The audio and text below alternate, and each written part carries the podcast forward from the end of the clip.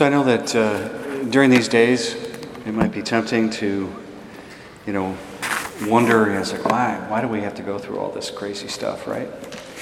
You know, with uh, you know, the virus and all these uh, crazy things going on in our cities, you know, people destroying things and killing people and people co-opting, you know, the crisis for their own, let's say, political or social advantage, whatever it might be. We look at all that and say, well, why do we have to do this? And why, we, you know, we can't even go to school, you know. We have to, you know, our all our world is sort of upended, and we wonder about it, and so do I, and uh, we just wish we could kind of go back to that time, that place where we we're in a little bubble, and life was manageable, and we had it under control, and we knew what was coming down the road, and we could we could adjust for it, and anticipate it, prepare, and and now it's uh, well, boy, how the rules have changed. And you know, you ever catch yourself thinking that that way? That gosh, I just wish we could go back to normal. I do. I'm just out there after the last mass talking with a family. It's you know they want to put their kids in school because you know we're going we have full time right, and but we also have a virtual option and. And they want their kids in school. The kids need to be in school, right? It's good, you know. It's, it's not good for them not to be in school, and uh, but yeah, we're both talking. It's like, yeah, I have no idea. Governor could hold a press conference like that tomorrow, and it's, and even then, if it's open, do they send them because they worry? Lots of things.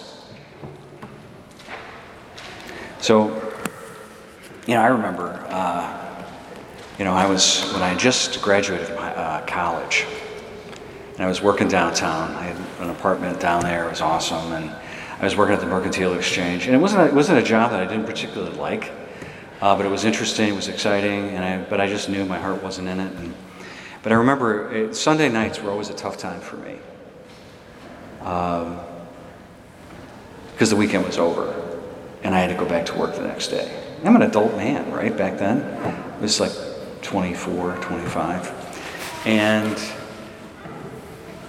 I, would call up my folks to catch up on what was going on, and and we'd be talking, and I'd say, "Gosh, I just don't want to go to work tomorrow." I'm saying this to my mom or my dad, and I'm thinking, well, maybe they'll just tell me I don't have to go to work. They'll write me a note. I don't have to go to work. you know, it's in the back of my mind. You know, why you know, I was calling them because I needed some, I needed something to help me get through this because I was just, I would be all angsty about stuff, and and they wouldn't. They just say, "Hey, put on your big boy pants. You're an adult. Get to work. This is it. Go." And we'll we'll talk to you, and we'll we'll empathize with you, and you know we'll give you some advice, and we'll you know we'll give you the love that you need, the support, but not to not to do what you want, but to go and do what you need to do. Now here's the thing. Not to do what you want, but to do what you need to do. Brothers and sisters, we get caught in this little world of ours where we think it's all safe and manageable and controlled, and all of a sudden we're thrown out of the boat and we don't know what's going on, and we feel like everything's out of control, and why is this happening? And Lord, just can you just make it all better so I can go back to the way it was? No. That's not how that's not how the world works, and we all know it. This is this is our life.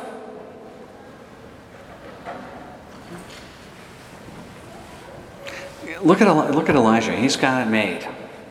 He's just like prophet. He's, the, he's, he's awesome, and uh, you know he's, he's preaching the word of the Lord, and and then he gets into this thing where he has this context with the prophets of the god Baal, like 400 of them, however many it was, and he beats them.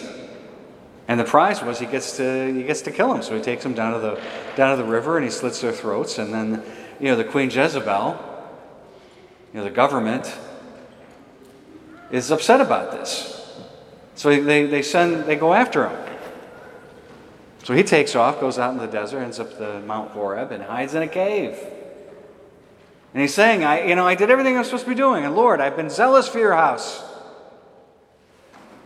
I've done everything you've asked me to do. And now, they kill your priests, they tear down your altars, and now they're trying to kill me. What, what gives? I didn't sign up for this. I just was going to preach. And now I'm to, now they're trying to kill me. And that's when this awesome, and this is where this is today with, with in Kings, where he is in the cave hiding, and all of a sudden there's this earthquake, and this fire, and this wind. And God is not any of those things. And then he hears this little whisper. And he's all of a sudden he's convicted. He comes to the mouth of the cave and he's and he's in, in his conviction. He can still say the same things. The world is still crazy and messed up, and, and you know the government's after him and trying to shut him down, and and and cities are you know being vandalized, and you know people's livelihoods are being destroyed, and policemen are getting killed. It's still the same world out there. But he comes to the mouth of the cave, same words, Lord, I'm zealous for your house, but now it's different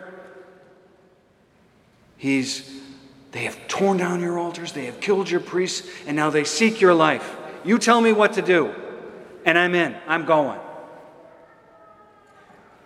That's what, the, that's what that whisper does. That's what the Lord is always given to us. He's always there whispering, He's always there encouraging. Not to say you get to go back to your safe little world, your little bubble, but you go back, you get out there to that world that is not so sympathetic and hospitable anymore. And you live your life. And you do it with conviction. You do it with the confidence of the risen Lord in your life, and then you know that through all these things that are going on, the answer is not to take them away, but to see how the Lord is speaking through them and working through them and guiding you through them. We got work to do. It's time to put on our big boy pants and do it. It's like Peter today. He's awesome. We can all empathize with Peter, can't we? We can all identify with this guy. And they're on the water. And by the way, the boat is always a symbol of the church. And it's being tossed about, it's being slammed about, it's being blown around. It's being pushed and pulled, and in modern day parlance, it's being messed with and it's being persecuted and it, it is being manipulated or destroyed or whatever the, whatever the vagaries of, our, of, our, of, uh, of the world upon the life of faith are for us, right?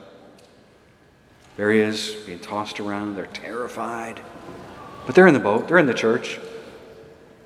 And then they see Jesus coming towards them, and they're terrified. They're even more afraid. See, this is what happens. This is, this is when Jesus starts walking toward us, we, we get afraid. We think, oh yeah, isn't that nice? Jesus is gonna he's gonna be nice to them and make them feel better. No, they're afraid of him. Because whenever the Lord walks towards us, he wants something from us. When Jesus gets closer to you, He's going to change your life. He's going to expect things of you. And so we, we're more afraid of Jesus than we are of what's going on out there. If we really think about it, we're not going back to any bubble. We're not going back to any safe place. We're going out to a world that is hostile, it, changeable, is unpredictable, is scary. And the Lord is saying, You got work to do. And I got a place for you out there, and I need you out there. Your life is going to change. Amen. So he gets there, and they're terrified, and it's like, It's the Lord. Lord, if it is you, bid me to come to you. Come, he said, Come. you don't need it. I don't. You don't need to ask me for an invitation. It's always there. Come. Let's go. Let's get busy. And, and Peter, and his, he gets out and he's like walking on the water. But he's looking at Jesus, and that's what sustains him. That's what holds him up. That's what keeps him moving throughout this stormy, uh, unpredictable, dangerous time. It's keep your eyes on him. And the minute he stops, the minute he realizes, oh, look at this, look at this, that, you know, that, you know, you know, virus, and you know, we don't know what the governor is going to do. We don't know what city is next uh, that you know Antifa or BLM is going to uh, try to lay siege to. We don't know. I mean, how did you guys feel when they were marching up and down Randall Road over in Geneva and over here. Didn't you get a little nervous? We don't know what's going on. Keep your eyes on Him. The minute you start thinking about this and that, and you start thinking about your own safety and security and wanting to go back to the way things were, that's when we start to sink. That's when we're not effective. That's when we hide in the cave. But he, he says, Come. He whispers, Come. And we, and we keep our eyes on Him. In the Gospel of John, uh, Peter, uh, John talks about Peter uh, knowing him very well because they were friends. And he says to him at the end, end of the gospel, he talks about Peter this way. He says, When you were younger, you went about and did as you pleased. But when you were older, you're not going to tie your belt, and someone else is going to come and take you to a place you do not want to go.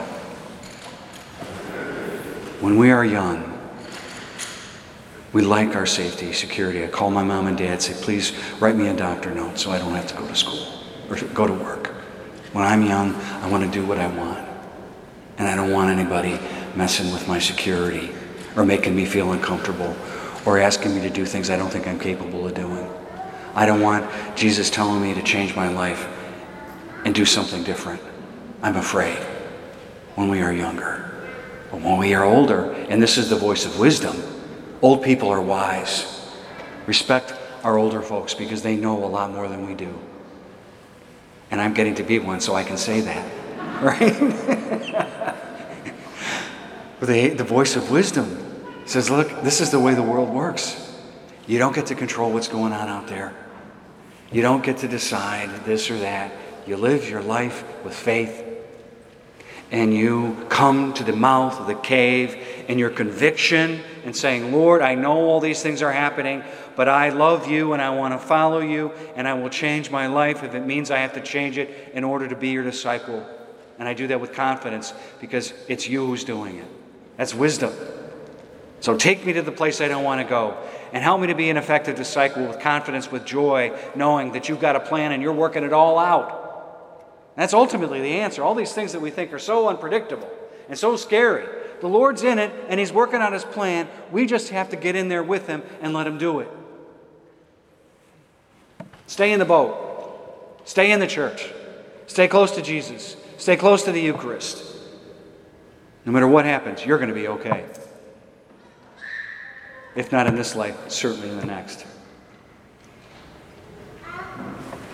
My dad, uh, is a, he loves our family history and he's done research, family tree all the way back, hundreds of years, into, into Europe and Germany and Ireland and uh, he's got it all written out and pictures and it's fascinating stuff. But he also he's written commentary uh, on it, and one of the, his chapters in that commentary is on St. Patrick because this is where my parents grew up and this is where I grew up. This church, and and then one of the comments was something he said to my mom. One of the things he wrote was something he said to my mom the day of my first mass which was at the downtown church on May 22nd, 1994. Said my first mass there. And he wrote, he wrote in this book his conversation with my mother. And, and this is what he wrote. As we got in the car that morning, I said to Pat, Pat is my mom, I said to Pat, Isn't it amazing that all the most important things that happen to us in our life always bring us to St. Patrick.